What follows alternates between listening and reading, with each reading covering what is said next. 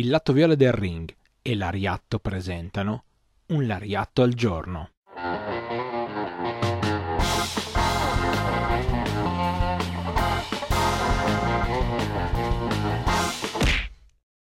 Benvenuti a tutti a questo nuovo appuntamento con Un Lariatto al giorno. Io sono Stefano, una delle voci di Lariatto e sono qua anche questa mattina per raccontarvi un fatto dedicato al mondo del puro reso. E questa volta andiamo a parlare, beh, sostanzialmente di qualcosa di molto famoso, cioè il 4 gennaio. 4 gennaio, data fatidica per tutti gli amanti del puro reso. Perché? Perché ci sono tantissimi eventi, ma veramente tantissimi eventi e sono quasi tutti legati al fatto che la New Japan Pro Wrestling il 4 gennaio fa un evento importantissimo al Tokyo Dome fin dal 1992, quando la WCW è andata in Giappone per uno show proprio combinato con questa grande federazione di wrestling giapponese.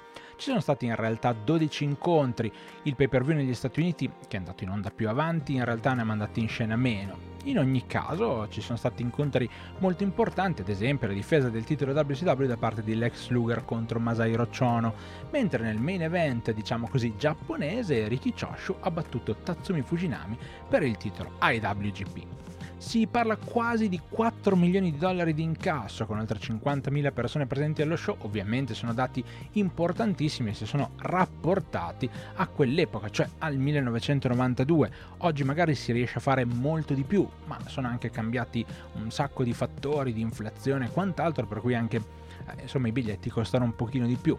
Giustamente, ovviamente anche questo evento era molto importante, quindi è stato pompato come una sorta di Super Bowl giapponese, allo stesso modo in cui sostanzialmente la WWE butta fuori eh, le pubblicità, gli eventi di WrestleMania o come per esempio Impact ha cercato di fare con Bound for Glory, riuscendoci all'inizio, ora magari è un pochino calata la questione. Non è mancato niente a questo tipo di show nel 1992 perché c'è stato anche un gruppo metal, gli Shoya, che non solo hanno suonato le canzoni tra un match e l'altro, ma hanno anche fatto la musica d'ingresso per Sting e Great Muta, che hanno affrontato insieme gli Steiner Brothers. Da quell'anno quindi parte l'idea della New Japan Pro Wrestling di creare sempre un evento il 4 gennaio al Tokyo Dome e per avere annualmente una sorta di show di punta, come si diceva appunto un Super Bowl.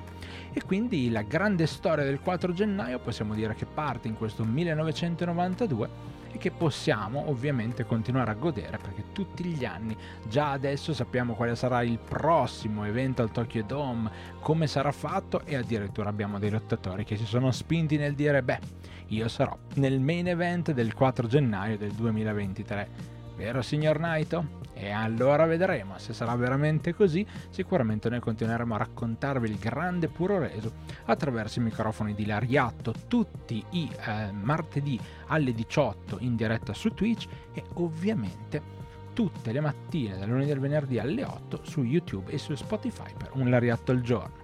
Grazie di cuore per aver seguito anche questo Lariatto, noi ci sentiamo ovviamente alla prossima.